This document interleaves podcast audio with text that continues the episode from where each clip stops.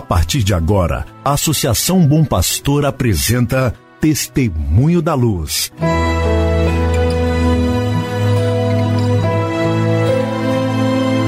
Com a palavra, o arcebispo de Montes Claros, Dom João Justino de Medeiros Silva. Tudo por causa de um grande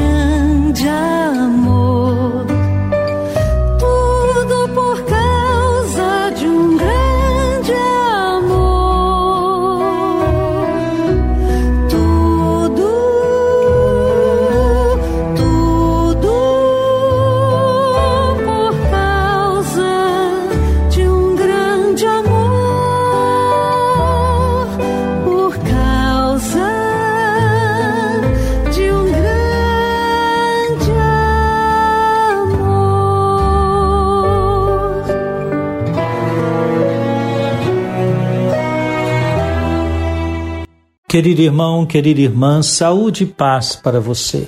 Nesse instante está no ar mais um programa Testemunho da Luz, programa preparado pela Associação Bom Pastor Arquimoc para que você sua família fiquem em sintonia com a ação evangelizadora da Arquidiocese de Montes Claros.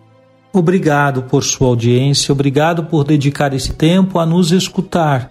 Obrigado, sobretudo, por aderir ao projeto de Jesus e participar do caminho da evangelização em nossa igreja de Montes Claros.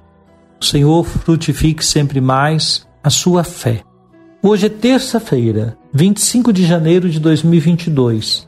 A igreja celebra hoje a festa da conversão de São Paulo apóstolo.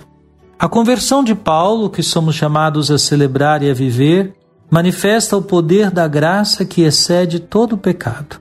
A transformação decisiva de sua vida acontece no caminho de Damasco, onde descobre o mistério da paixão de Cristo que se renova em seus membros. Ele mesmo, perseguido por causa de Cristo, dirá: Completo na minha carne aquilo que falta aos sofrimentos de Cristo, em favor de seu corpo, que é a Igreja. Esta celebração, já presente na Itália no século VIII, entrou no calendário romano pelo fim do século X. Querida irmã, querido irmão, quero deixar um abraço para todos os aniversariantes do dia 25 de janeiro, irmãos e irmãs que celebram aniversário nesta festa litúrgica tão bonita, a conversão de São Paulo Apóstolo. E quero saudar também as comunidades que estão dedicadas a São Paulo. Que os irmãos e irmãs dessas comunidades se inspirem neste apóstolo das nações para responder ao apelo da fé em Jesus Cristo. Não deixe hoje de cumprimentar os irmãos e irmãs que também receberam no batismo, na pia batismal, o nome do apóstolo Paulo. São muitos os que trazem o nome de Paulo ou de Paula. É a oportunidade que você tem de, ao saudar esses irmãos, de lembrá-los de que a vida deles também está de algum modo vinculada, lembrando o mistério desse grande apóstolo. Você certamente tem a sua Bíblia em casa. Hoje é um dia interessante para você ler nas Sagradas Escrituras um pouco sobre a vida do apóstolo Paulo. Geralmente as Bíblias têm uma introdução às cartas paulinas. É uma leitura geralmente muito útil, muito produtiva, ajuda muito a compreender a vida e a obra do apóstolo Paulo. E certamente a leitura de suas cartas ou de trechos de suas cartas serão de grande utilidade para você. Ainda também os Atos dos Apóstolos, que dedicam vários capítulos ao protagonismo de Paulo em sua missão, em sua vida missionária.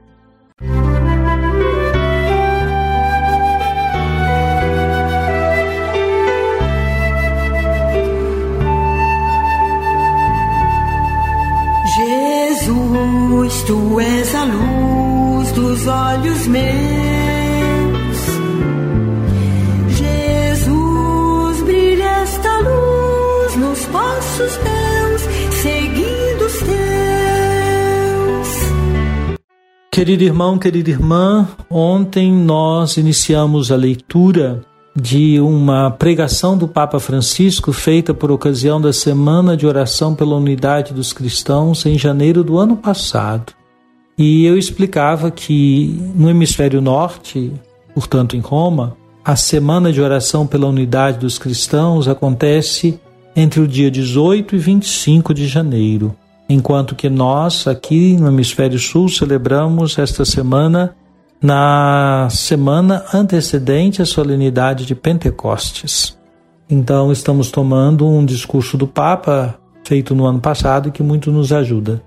Vamos hoje ouvir o Papa falando do segundo círculo concêntrico na relação entre nós e o Senhor, entre nós e os irmãos, na perspectiva do Evangelho de São João, capítulo 15, quando Jesus se apresenta como sendo a verdadeira videira. Escutemos o que o Papa disse.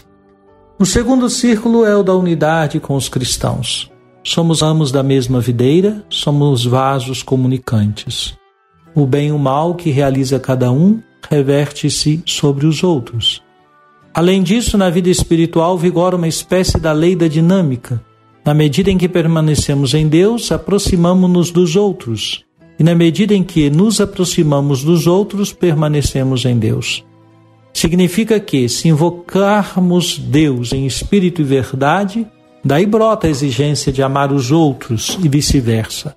Se nos amarmos uns aos outros, Deus permanece em nós.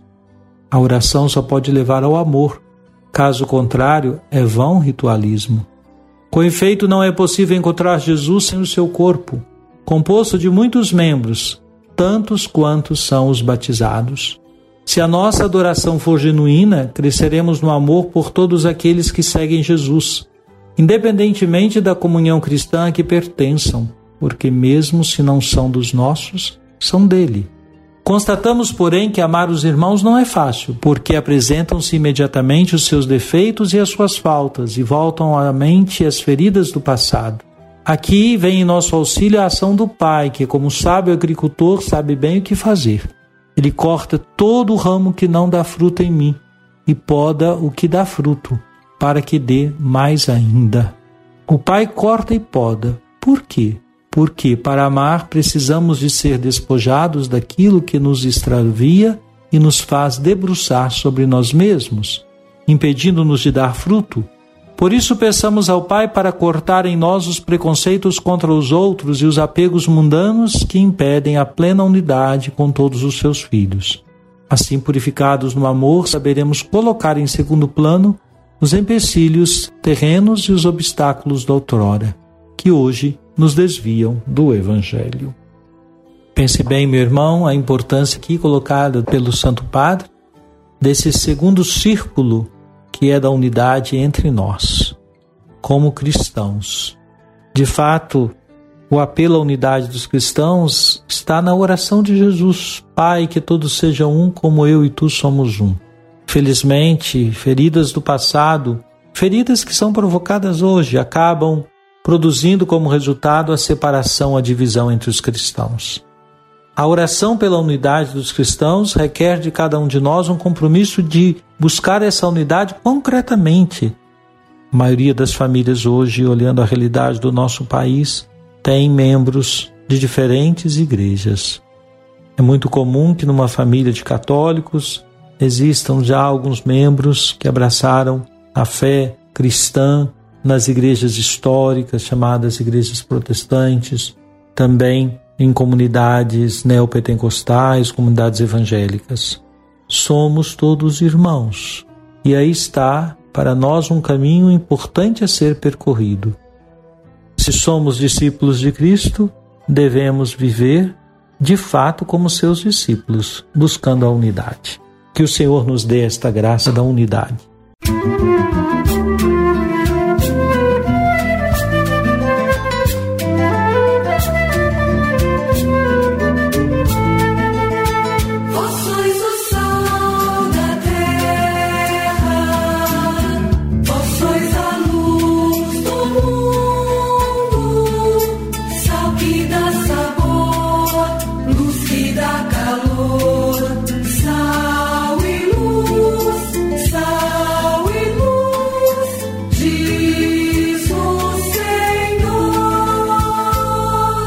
Oremos.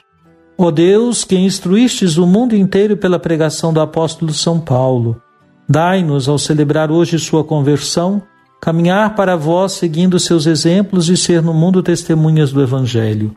Por nosso Senhor Jesus Cristo, vosso Filho, na unidade do Espírito Santo. Amém.